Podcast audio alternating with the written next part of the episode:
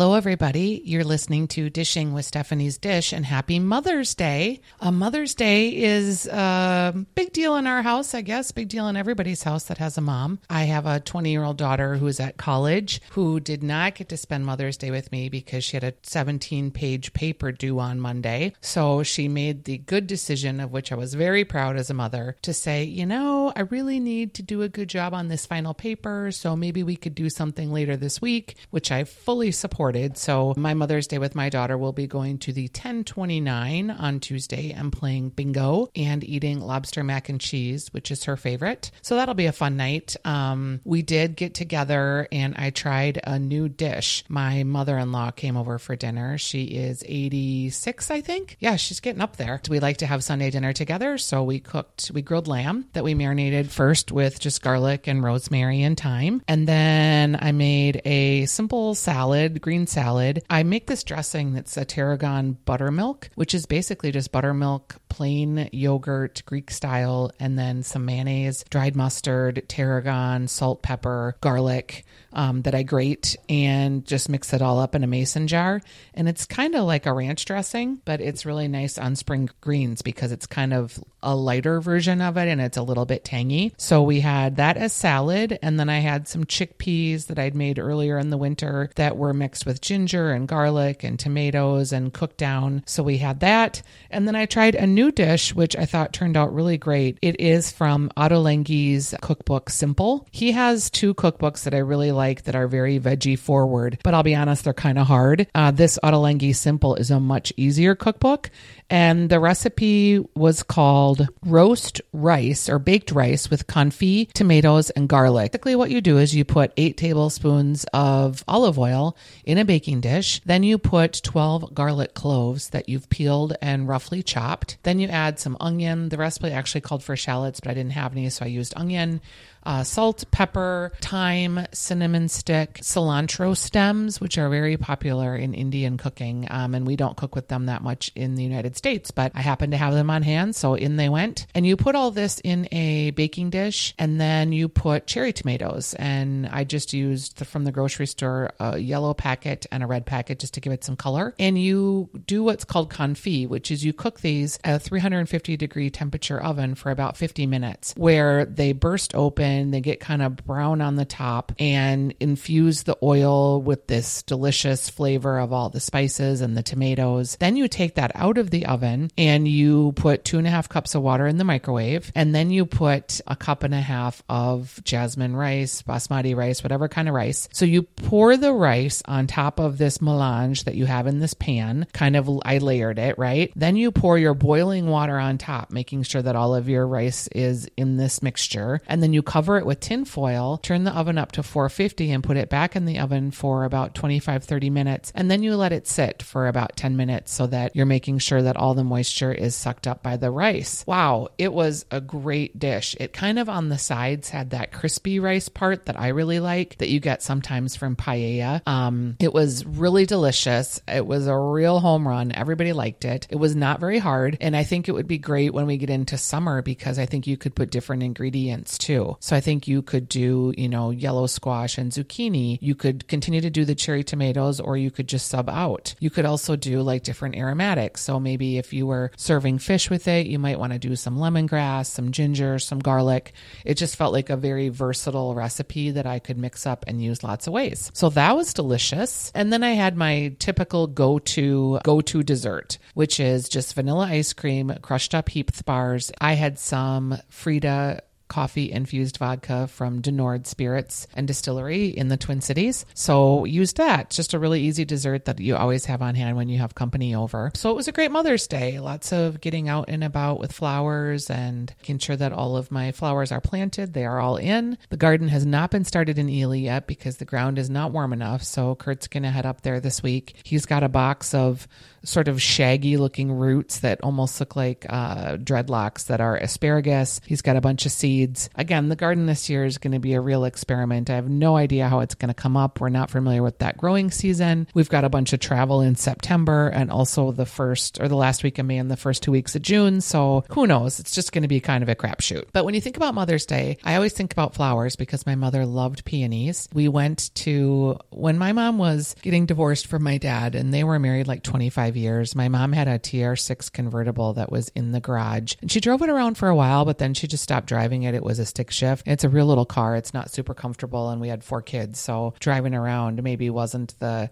easiest car, but I remembered being like 16 years old and driving with her in that car. And she dropped me off at this boy's house. And I just remembered feeling like so cool. Like he must've thought, whoa, like this girl's cool. She's got a cool mom and they've got a cool convertible. So I have like really vivid memories of it. And it was in our garage for years. And when I married my husband, my mom knew that he could fix cars. So she always kind of in her mind's eye, she didn't give it up until way later that we were married. But when my husband turned 50, I gave him the car for his birthday. He got it fixed up and we drove it actually out to the Landscape Arboretum where my mom has a bench out there. And I miss my mom. My mom died at 62. She had breast cancer. She was diagnosed at 56. And at the time that felt like a really unusual diagnosis because we didn't know that breast cancer ran in our family.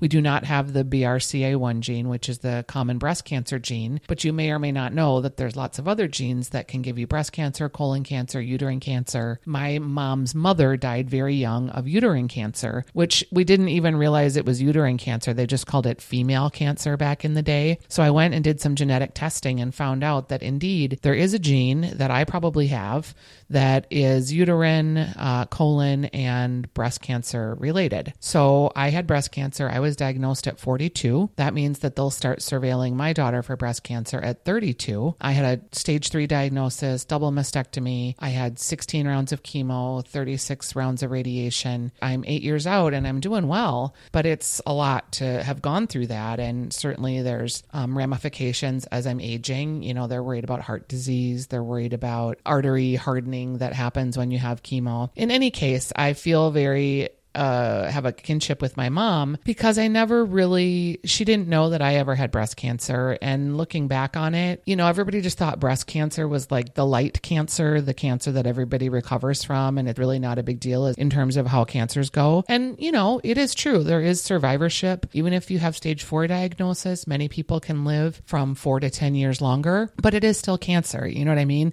And I felt like looking back, my mom was very private and she wanted us to live our lives and she didn't want us to be worried about her all the time. So that the first diagnosis, you know, it kind of came and went. We'd go sit with her in the chemo chair and she had a lumpectomy and cancer's the cancer that everybody recovers from. And that was sort of the end of it. And then a couple years later when it recurred and now it was in her lungs, she had issues with her throat. And it was like, oh, okay. We didn't even know at the time that this was breast cancer that had metastasized to these places. Looking back on it, I'm sure she knew, but she didn't just tell us very much. And her husband were kind of private about it. And we were adults. And my mom wanted us to live our own lives and not worry too much. And I specifically remember we kind of had a food tree going and we would go over once a month and take turns giving care. I looked at my mom when we were sitting at the kitchen table and I had a really vivid just awakening. And I don't know why it took me this long to have it. But I looked at her and she kind of looked like a little bird. Her hair was falling out. She had had a lot of chemo at this point. And so like some hair was falling out, some was thinning, some was coming back in, and it just looked like these fuzzy tufts. And she was in her robe. She was super thin. And I just kind of looked at her and my mom had really big eyes like I do. And she just looked like a baby bird. I knew at that point that things weren't going well and that she was potentially dying. And it wasn't literally until that day, that moment that I saw her and really saw her and saw how sick she was. And it was pretty jarring. I quit my job because I knew that she needed more help than we were giving her. And I felt just overwhelmed by trying to do a really high intense job. And I was feeling kind of burned out anyway. So I quit my job and I just decided I was going to help my mom and take care of her with my stepdad until it was over. And it went super fast. It went 2 weeks later. My mom passed at our house. We were there, my sister and I, and my stepdad, and we were able to have a ritual that my stepdad wanted to do when she died, which came from the Native American tradition of sort of washing the body. So we did that. And my mom passed. I just have always felt a little bad that I never was more present with her during the breast cancer diagnosis. And I know she wouldn't have wanted me to, like, believe me, if I had a chance to talk to her, she would tell me that everything went exactly the way she planned.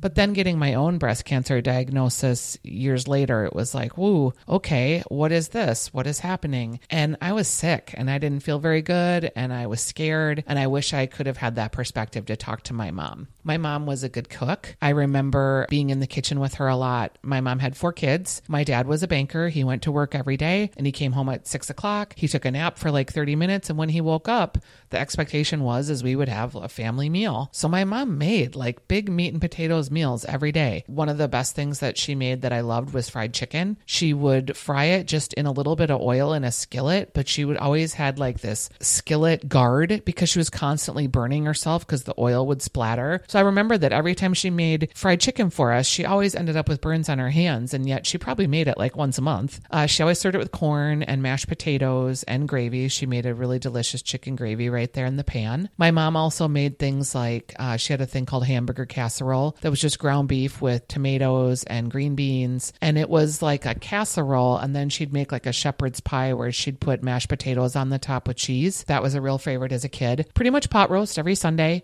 with carrots and celery and boiled potatoes with the pot roast, and then of course, a really delicious beef gravy. I remember being older when she discovered some different types of cooking that felt very unusual. I remember the first time she made pico de gallo, and we called it salsa. And we just thought it was like the best thing ever with the fresh jalapenos and the cilantro and tomato and onions, and how much time she would spend chopping everything up. And then that would be in the refrigerator for the whole week. And just coming home from school and having tortilla chips and fresh salsa was heaven. And I remember that feeling so like Californian at the time. I remember my mom making pesto for the first time. I remember her making like a shrimp pesto, which again, just I was working at Dayton's in the Boundary Waters restaurant. So I was in high school when she was doing this, and it felt very modern because it was very different than just the meat and potatoes that we always had. My mom had a delicious potato salad. In fact, one of my stepsisters was trying to figure out the recipe the other day.